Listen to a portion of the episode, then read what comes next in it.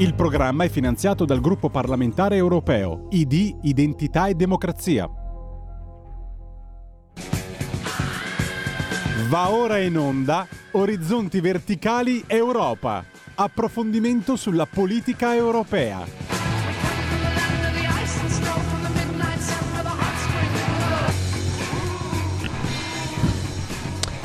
Buongiorno, buongiorno, buon 16 di giugno. Eh? È un po' che non è un po' che non ci sentiamo, ci sono state un po' di vicissitudini che tra lunedì e venerdì e venerdì scorso, poi insomma è successo quello che è successo e quindi, e quindi non c'è stato modo di, di, intervenire, di vedersi in maniera adeguata, ma siamo, siamo qua, siamo qua, siamo presenti, siamo qua, siamo presenti anche perché eh, c'è un... Eh, c'è un, eh, c'è un, tema di cui dobbiamo parlare, ci sono tanti temi anzi di cui dobbiamo parlare dal punto di vista, eh, punto di vista europeo, c'è stata una plenaria frizzante a, Brux- a Strasburgo questa settimana, una plenaria dove sono stati tanti temi, temi toccati,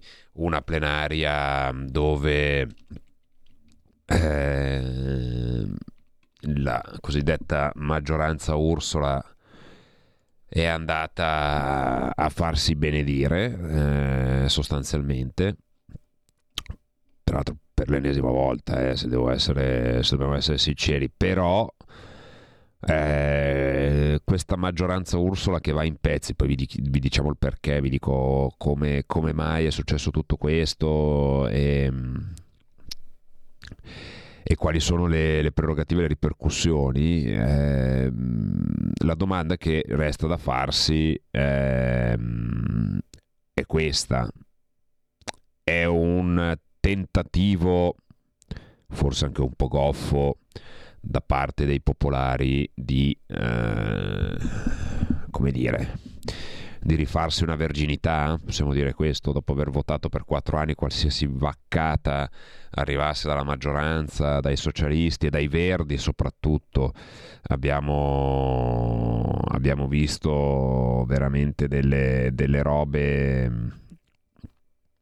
Eh, delle robe assurde essere votate, eh, una, tra, una, una, per citarne tutte è il eh, cosiddetto Green Deal eh, e il cosiddetto Fit for 55 e tutte le altre porcate che stanno dentro all'interno del Fit for 55 che hanno generato una schizofrenia eh, anche amministrativo, burocratica, normativa che adesso, poi, che adesso poi vi racconto. Quindi la sintesi qual è? La sintesi è eh, sarà il PPE un, un, ravvedimento reale di riposizionamento eh, nella politica europea oppure sarà solo una manovra elettorale vuota che cerca di raggranellare qualche voto in vista delle elezioni in Germania, in vista di quello che sta succedendo in Germania, dove il partito della, dell'Alternative Food Deutschland e dell'AfD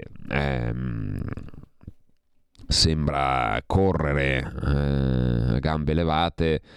Eh, anche perché le ultime, le ultime, gli ultimi dati eh, danno il partito dell'estrema destra tedesco addirittura sopra, eh, sopra i socialisti quindi questo è inevitabilmente un, uh, un tema che uh, spaventa soprattutto la parte tedesca maggioritaria del Partito Popolare Europeo. Quindi eh, vedremo, vedremo, come, vedremo come, come andrà vedremo come andrà perché sicuramente eh, sicuramente ne vedremo delle belle in quest'anno. Allora, beh, adesso vi spiego brevemente cosa è successo. Ehm, vi spiego brevemente cosa è successo in, questi, in queste ultime ore. Allora, succede questo. Ehm, voi sapete che c'è, ve ne parlato tante volte, lo, lo riprendo brevemente giusto per spiegarvelo.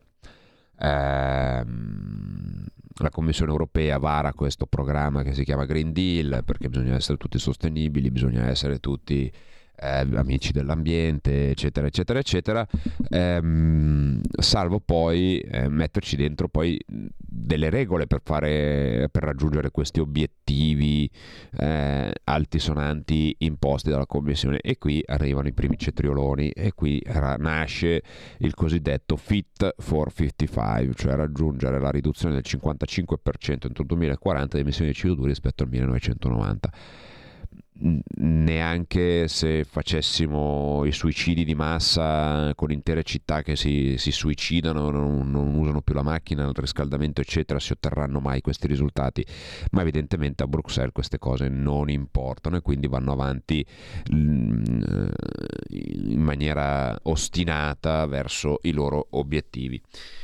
Tra tutti, questi, mm, tra tutti questi provvedimenti c'è un provvedimento sul, uh, una proposta di regolamento sul ripristino della natura. Eh, tenete conto che ha un nome, ha un nome assolutamente eh, condivisibile, no? un nome che uno può dire come fai a dire di no al ripristino della natura, no? e, e poi scopri che eh, in tutto questo si nascondono eh, impatti devastanti per quanto riguarda ehm, la pesca, l'agricoltura, mh, mm, i fiumi, eccetera, eccetera, eccetera. E quindi ehm, questo dovrebbe essere un provvedimento che porta, eh, porta inevitabilmente a un ulteriore passo verso eh, la cosiddetta decrescita. No? Eh, ci vuole più natura e meno produzione, che sia industriale, che sia agricola, eccetera. Poi come si sopravviverà e come si creerà ricchezza, questo non ce l'hanno ancora spiegato, però questo è quello su cui va anche il provvedimento sul ripristino della natura. Ma vediamo quello che è successo in commissione. Perché cosa succede? Ieri mattina siccome eh, la maggioranza della commissione, quindi Timmermans, la von der Leyen e tutto il suo cucuzzame, eh, sanno sanno che aria tira in Europa e sanno che difficilmente potranno fare il bello e il cattivo tempo come hanno fatto durante questa disgraziata legislatura con eh, il, la complicità del Partito Popolare. Quindi stanno accelerando per portare in commissione qualsiasi tipo di porcata. Hanno accelerato talmente tanto che hanno portato a votare un provvedimento come questo che era assolutamente controverso, sul quale si sapeva che ci sarebbe eh, stato che ci sarebbero state delle lungaggini anche procedurali, si è deciso di votare ehm, in maniera mh, diciamo così non consuetudinaria a Strasburgo durante la plenaria, perché dovete sapere che i voti di commissione generalmente, generalmente si tengono a Bruxelles e non a Strasburgo, se non in via del tutto eccezionale.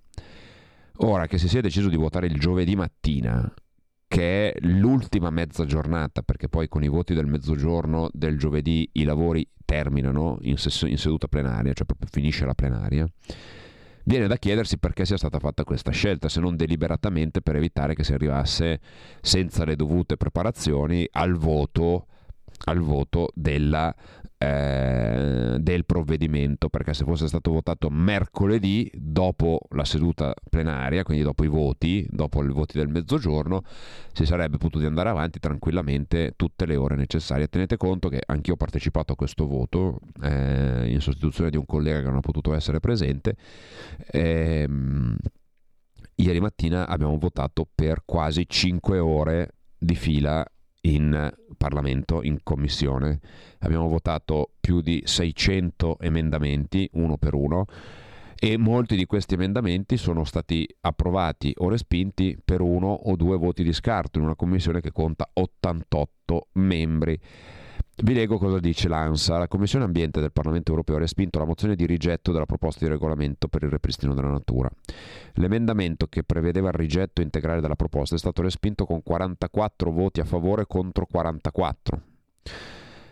Eh, una parità che per l'Eurocamera equivale a bocciare la mozione. Le mozioni per il rigetto erano tre identiche, la prima presentata dai conservatori, la seconda da parte dei liberali di Renew, principalmente olandesi, tedeschi e svedesi, e dal PPE ehm, l'approvazione di una, part- di una delle tre in apertura di seduta avrebbe significato la fine di quasi certa per tutto il processo legislativo sul regolamento, non è che avrebbe quasi certa, certamente avrebbe decretato, correggiamo l'ANSA dicendo che certamente avrebbe decretato perché sarebbe decaduto il provvedimento, sarebbe tornato alla Commissione e la Commissione avrebbe dovuto in qualche modo riproporre un testo.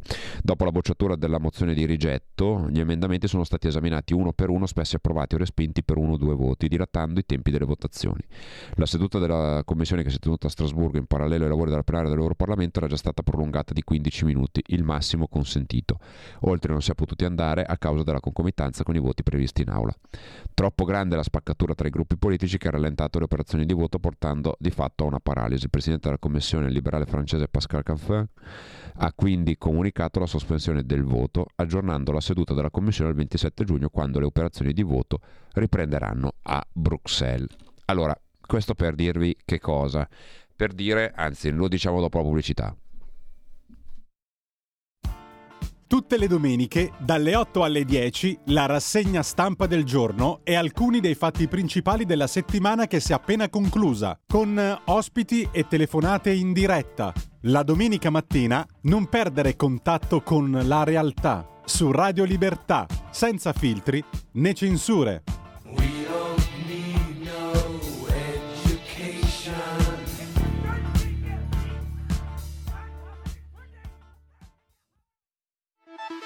Stai ascoltando Radio Libertà, la tua voce libera, senza filtri né censure, la tua radio.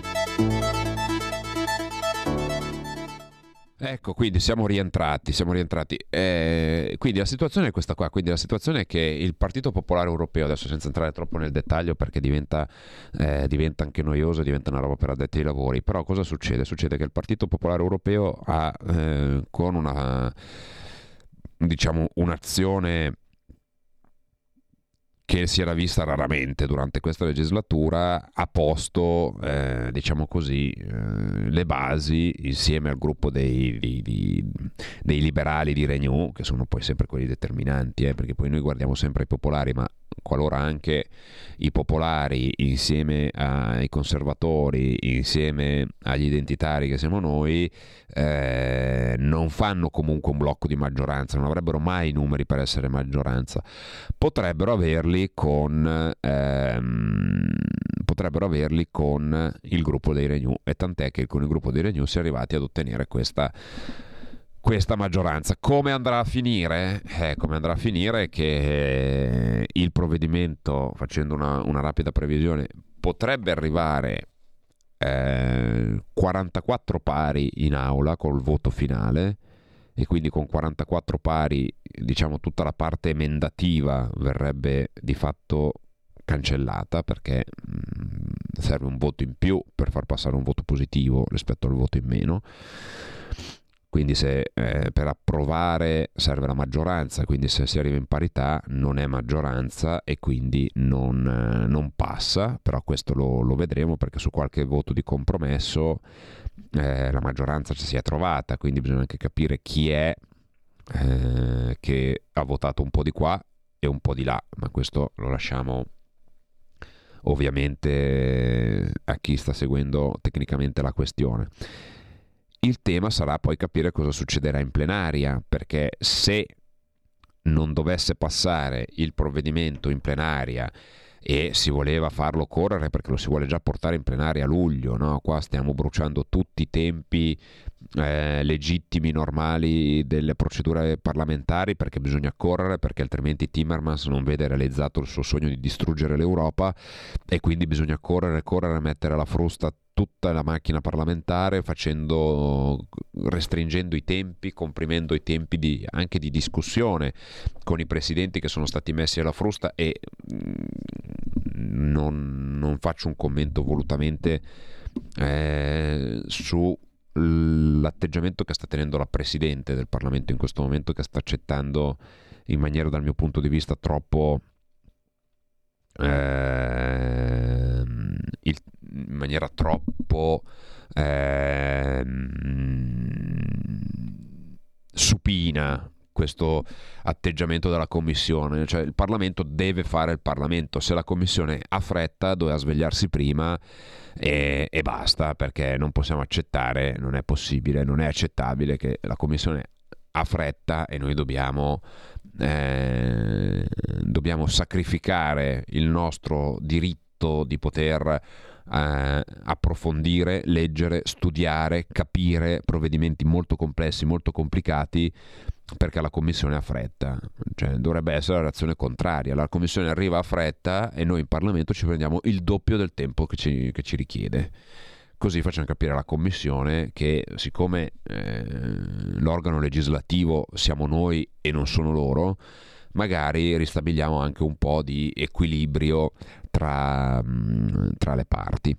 Questa è solo una delle notizie che hanno in qualche modo mh, mm, ravvivato ravvivato eh, la, la, seduta plenaria. C'è stato ovviamente anche altro di cui, di cui si è parlato, brevemente è stato votato eh, il regolamento sulla proposta di regolamento, la prima lettura di proposta di regolamento sull'intelligenza artificiale. Questo è un altro tema che ha, che ha tenuto banco e che è stato molto dibattuto, molto, molto anche controverso per per certi aspetti, ma ehm, mi sento di dire che al netto di alcune cose che non ci sono piaciute nel testo, ma più, diciamo così, più tecniche che non di ambito generale, eh, abbiamo votato per un'astensione proprio per questi motivi, ma diciamo che il testo tutto sommato va nella giusta direzione. Perché?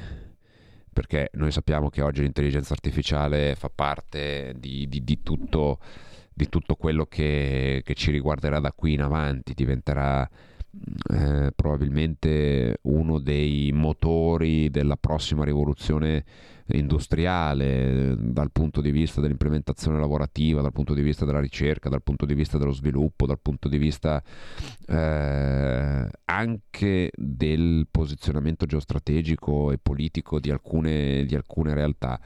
Il tutto questo ovviamente in Europa eh, ci troviamo, visto che noi siamo impegnati nell'attività onanistica di raggiungere gli obiettivi green, mm, perdiamo di vista quelle che sono, eh, di vista quelle che sono le vere, diciamo così, priorità di sviluppo del, del mondo contemporaneo, del mondo moderno.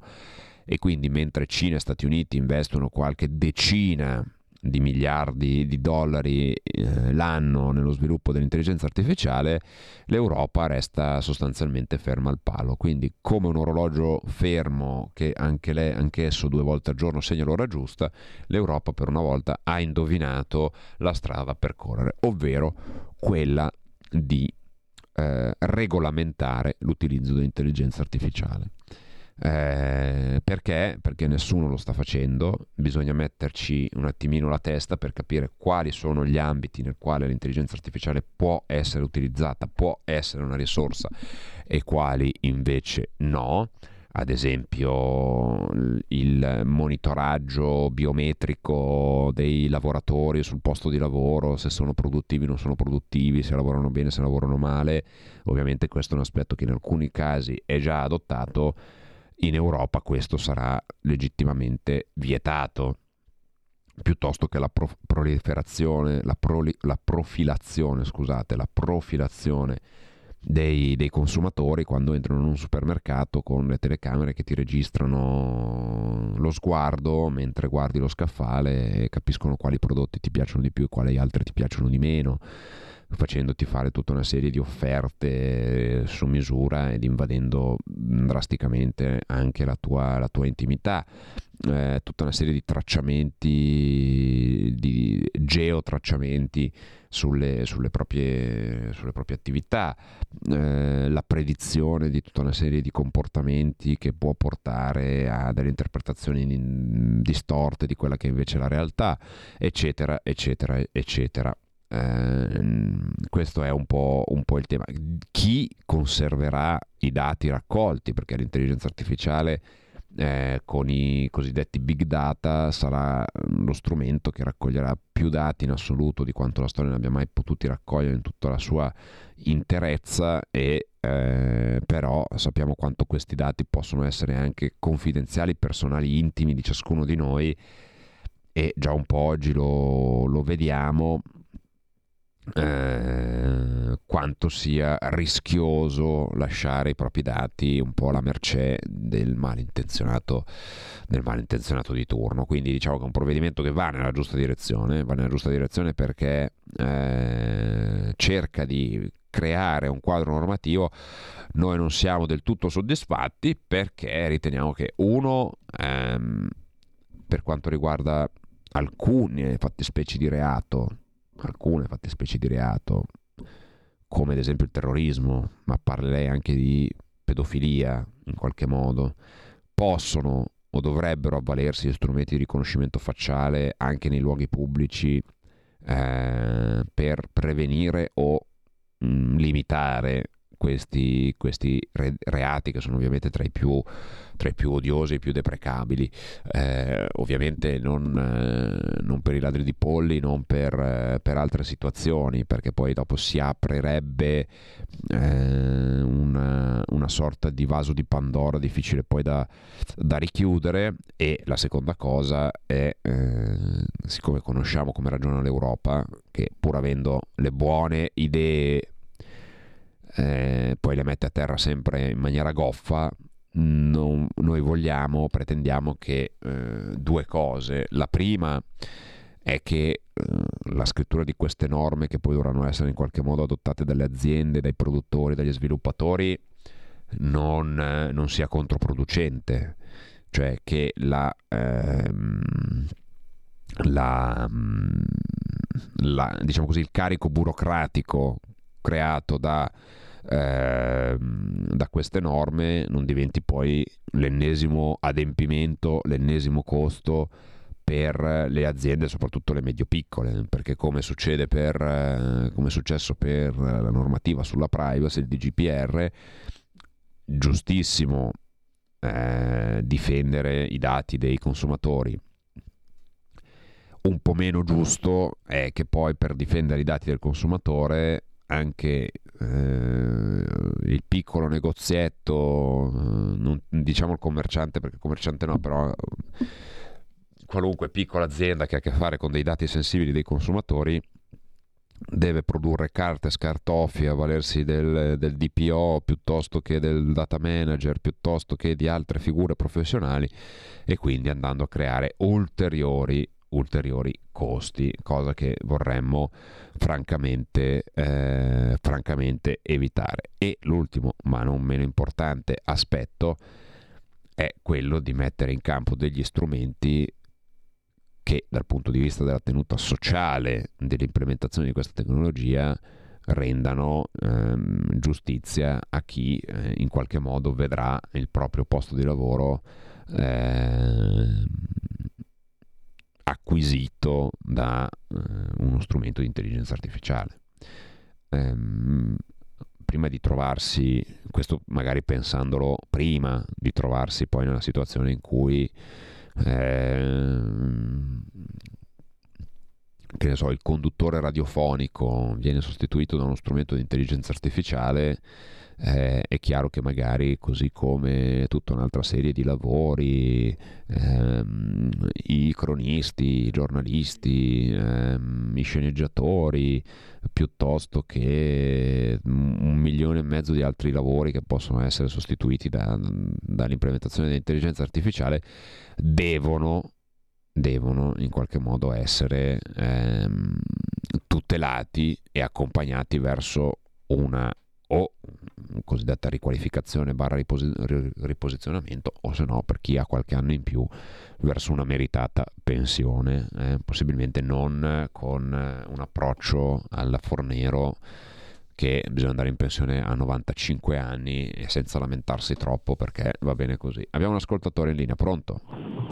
Sì, ciao, pronto, sono Massimiliano. Ciao. Senti, al di là dei numeri che avete in maggioranza o meno, eh, come si fa per uh, combattere questa astrusa norma che vogliono fare per tutto il green, per tutto che porterà dei disastri sia economici che altro, cioè posti di lavoro persi, spese bestiali per mettere a norma una casa e tutte queste storie qua. E poi, scusa, appunto, come farete a combattere, visto che adesso siete ancora in minoranza? Se queste cose qua, eh, spiega, spiegami un attimo, se partono questi regolamenti, la gente comune come me o come gli altri, che cosa rischiamo? Ti saluto, grazie. Grazie.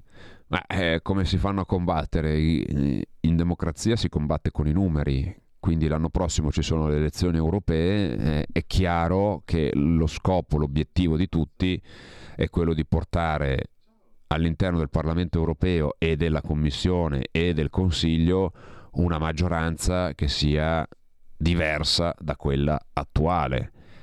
Dopodiché i regolamenti si fanno, ma i regolamenti si cambiano, come succede per le leggi nazionali perché è vero che poi devono essere adottati dagli stati membri, eccetera, eccetera, eccetera, però uno, gli stati membri, anche se sono eh, sostanzialmente obbligati ad, ad, accettarli, i regolamenti diventano sostanzialmente automatici nell'implementazione, però deve esserci comunque fatto un passaggio. Eh, possono fare fino a un certo punto, però sicuramente rallentare, mettere un po' di sabbia negli ingranaggi in questo momento è la prima cosa, è la prima cosa da fare. Quello che è successo in commissione ieri va esattamente in questa direzione. È chiaro che, eh, è chiaro che serve creare una, un'alleanza, un, un lavoro, un, eh, una sinergia perché si capisca si capisca che andare verso il Green Deal to cure eh, è, è un problema e adesso vi dico anche che a Bruxelles hanno scoperto l'acqua calda. Prendiamo la telefonata, pronto? Ciao, sono Marco D'Amantova. Ciao Marco. Riguardo al Green Deal del quale stai parlando, di quello che diceva Massimiliano, io nel mio piccolo sto cercando di divulgare il problema delle case green, delle caldaie a gas che verranno, diventeranno fuori legge e tutto il resto. Ma eh, io ho provato anche a fare una ricerca su internet le cose, questi documenti, chiamiamoli così, sono a pagamento. Come posso trovarli gratuitamente? Tu hai qualcosa sulla tua pagina riguardo a questo? Cioè perché è importante, poi chiudo per lasciare spazio alle tue considerazioni agli altri, di informare la gente, perché mi rendo conto che non so se è qui a Mantova, ma non ne fa niente nessuno, a parte noi che ci interessiamo di, quest- di politica, eccetera, ma la gente non, se, non sa nulla, quindi dobbiamo assolutamente fare una campagna per le europee mostruosa riguardo a queste cose. Abbiamo bisogno di documenti, dove trovarli? Ciao, Chiarissimo, grazie. grazie. Ma uh, allora, sicuramente i documenti, diciamo così, il provvedimento legislativo, uno va sul sito del, del, Parlamento piuttosto che della Commissione e lì ci sono tutti gli atti legislativi che ovviamente sono pubblici e non sono a pagamento, perché questi sono poi ehm, sono, sono, i documenti legislativi che sono ovviamente a disposizione di tutti i cittadini, perché non, ehm, probabilmente mm, cerchi, lo dico con, eh, in maniera pos- positiva e eh, non è una critica, probabilmente cerchi nel posto, nel posto sbagliato, io posso fare assolutamente di eh, fare una raccolta di questi documenti sul Green Deal, quelli più controversi e metterli sul sito, questo sì assolutamente, anzi ti ringrazio per il suggerimento che raccolgo molto molto volentieri. Pronto?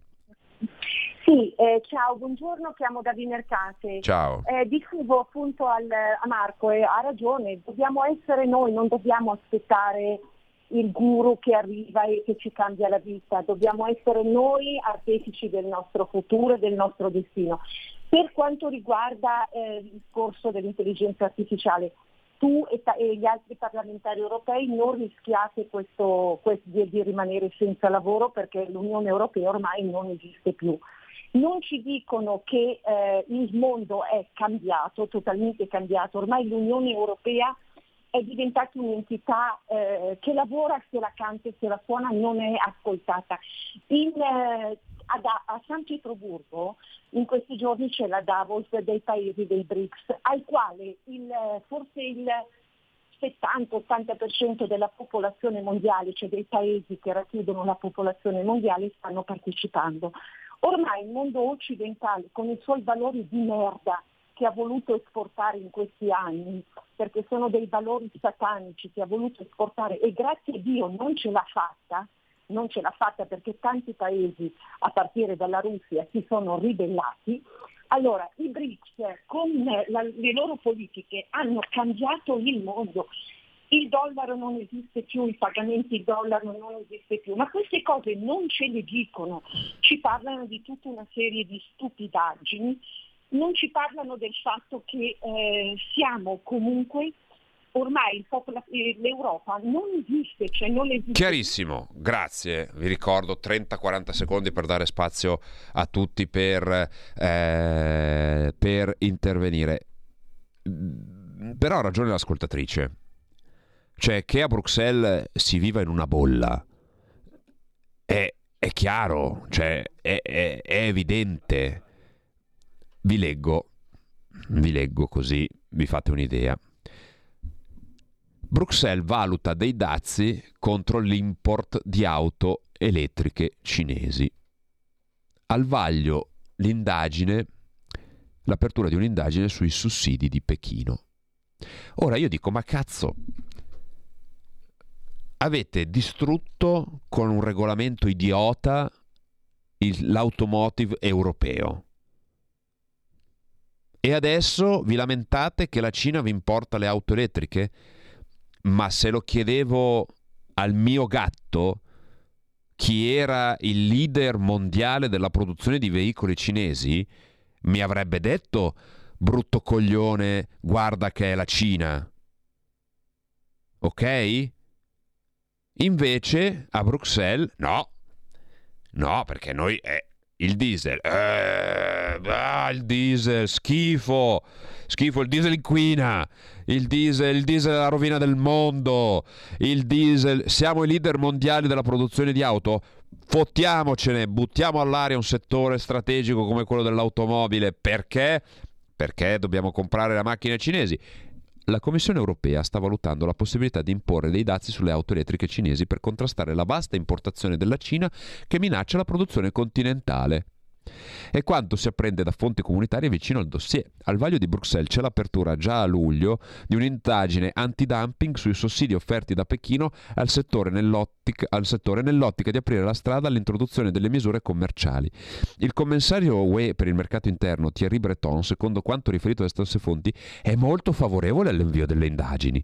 La possibile imposizione di dazi, fortemente sostenuta dalla Francia, si inquadra nella nuova strategia di sicurezza economica che la Presidente della Commissione von der Leyen sta mettendo a punto in queste settimane e che potrebbe prevedere maggiori controlli da parte dell'Unione Europea sulle incursioni cinesi del mercato.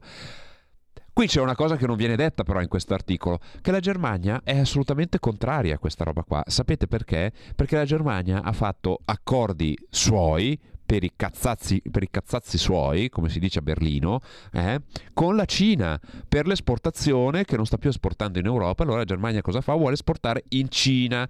Non è un caso che sei mesi fa l'ottimo Scholz abbia preso un aereo, un Airbus 380, ci abbia caricato sopra 500 industriali e li abbia portati in visita a Pechino. Capite dove sta il problema dell'Unione Europea? Di quelli che ci dicono che ci vuole più Europa, di quelli che ci dicono che solo un'Europa è un unita e forte al cospetto del mondo, sono tutte palle, perché l'Europa non è unita. L'Europa non è unita quando deve preoccuparsi del problema dell'immigrazione. Abbiamo visto ancora in Grecia cosa è successo ieri, purtroppo. A pagarne il prezzo chi sono? Gli stati confinanti e i poveri disgraziati che vengono buttati in mare. L'Europa non è unita perché nelle politiche economiche di questi giorni stiamo vedendo come la signora Lagarde faccia la peggiore politica monetaria possibile. Cioè, l'industria tedesca che sta andando male, malissimo, perché è quella che perde di più, rallentando tutta l'Eurozona. La signora Lagarde aumenta i prezzi del denaro e cosa mai potrebbe andare storto con il, l'Europa in recessione tecnica e l'aumento dei costi del denaro? Cosa, cosa può andare male? Niente non andrà male niente. Pronto? Sì, sono Graziano, chiamo da Galarate Varese. Guarda, quello che sto dicendo è veramente Evangelo. Evangelo, è vero, guarda, io dico, dicono una, uh, due o tre cose. Guarda, io che siamo entrato all'euro si poteva entrare ma in, in, modo diverso perché quando ero in euro io ero un signore, adesso sono un povero Cristo, no? Però dobbiamo alzare la voce a dire ragazzi se vi va bene così certe cose le teniamo noi e certe cose non perché la Germania degli, degli esigenti, la, la, la, la Francia un'altra e noi abbiamo delle altre, noi imporre voi quello che dobbiamo fare noi su certe cose. E poi un'altra cosa veramente che dico eh, quello che sta dicendo Lida, ma noi dobbiamo l'inquinamento di dare, ma, ma, prima c'erano le fonderie, io qui nella zona di Varese che eravamo prima le fonderie, adesso non ci sono più, ma sono i boschi che stanno inquinando perché gli ambientalisti non si può andare a tagliare la pianta o tirare su le foglie, le frasche. Ma lei, lei pensi che diversi anni fa non c'erano i, i, diciamo, gli incendi come adesso? Perché?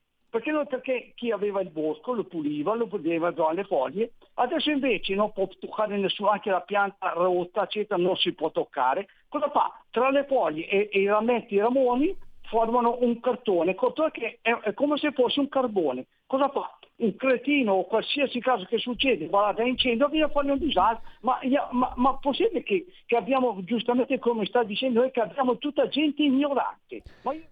Grazie, no, non c'è gente ignorante, c'è gente in malafede che, che è peggio, che è peggio perché l'ignoranza è deprecabile ma è un limite eh, che dipende da un fattore anche culturale, anche, eh, anche ambientale. La malafede no perché prevede, prevede il dolo, cioè l'ignoranza, la colpa uno sei ignorante in qualche modo lo giustifichi, lo puoi scusare, lo puoi portare ad essere meno ignorante spiegandogli le cose e cercando di fargli capire come non funziona o come funziona il mondo. Quello in malafede invece sa le cose, le capisce e va ostinatamente nella sua direzione sbagliata. Quindi è molto peggio e soprattutto è molto è molto più pericoloso. Abbiamo pochi minuti, abbiamo ancora una telefonata, poi vi leggo l'ultima chicca del... Eh, è andato in Cina con l'aereo elettrico, ci chiede Fiorenza della Val di Susa, sì, a pedali, eh sì, come no. Pronto? Sì, pronto, ciao, sono Manzoni. Ciao. Allora, no, una considerazione semplicissima, due secondi ma con l'intelligenza artificiale vi fanno il, l'encefalogramma a tutti i parlamentari europei. Punto, basta. Chi lo sa, vedremo, magari ci sarà una telecamera che ti registra mentre sei lì a votare, eh, mentre sei lì a votare quello che stai pensando mentre voti, magari vedremo eh, delle immagini divertenti. Eh, chiudiamo con questa con questa chicca che se ne parla, parla, se ne parla sempre, eh? ogni tanto salta fuori quando ci sono gli accordi commerciali da votare con il Nicaragua. Eh, arriva sempre la chicca e c'è sempre qualcuno che non, non si smentisce, non si smentisce mai. La polemica. Ex BR Casimirri, no di Bruxelles all'estradizione con i voti di 3 PD Tre europarlamentari del Partito Democratico, Mercedes Bresso, Massimiliano Smeriglio e l'ex sindaco di Milano Giuliano Pisapia, hanno votato contro un emendamento della Lega al Parlamento europeo volto a rafforzare la richiesta al Nicaragua di estradizione immediata di Alesso Casimirri, l'unico terrorista italiano ancora latitante del comando che rapì e uccise Aldo Moro e la sua scorta. L'emendamento non è passato per pochissimi voti. La scusa del tempo passato continua a mietere ingiustizia contro chi di quella giustizia ha fame da oltre 40 anni, ha commentato la DN Cronos Alberto Torreggiani, figlio di Pierluigi, l'orefice ucciso nel 79 dai terroristi dei PAC. Uno schiaffo alle vittime del terrorismo, invece, ha commentato il capo delegazione della Lega a Bruxelles, Marco Campomenosi. Eh, questa è la situazione. Cioè, ancora una volta, come abbiamo visto per anni con eh, Battisti in Brasile, e poi ci è voluto il tanto vituperato Bolsonaro per fare in modo che Battisti finisse finalmente in un carcere italiano a scontare la sua pena. Oggi ci troviamo nella situazione in cui quando si parla di accordi commerciali, di rapporti istituzionali, internazionali, parlamentari, eccetera, eh, bilaterali con il Nicaragua, c'è sempre da parte della Lega la volontà, ma non perché sia un pallino della Lega, non perché la Lega abbia qualcosa contro Casimirri, perché Casimirri è un delinquente passato in giudicato, condannato per terrorismo, non è uno che forse è innocente, è uno che è stato condannato condannato in contumacia per la sua partecipazione al rapimento e all'assassinio del presidente Aldo Moro e della sua scorta. Avrà anche i suoi anni, ma anche un mese di carcere in Italia glielo vogliamo far fare a questo disgraziato? E invece no, grazie ai voti di Mercedes Bresso, di Massimiliano Speriglio e di Giuliano Pesapia.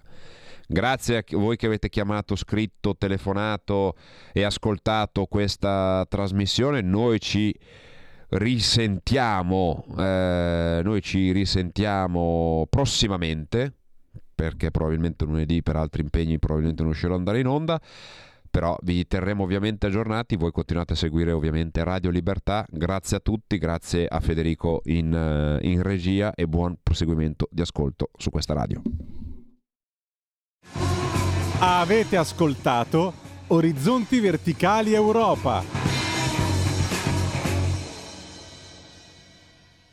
Il programma è finanziato dal gruppo parlamentare europeo ID Identità e Democrazia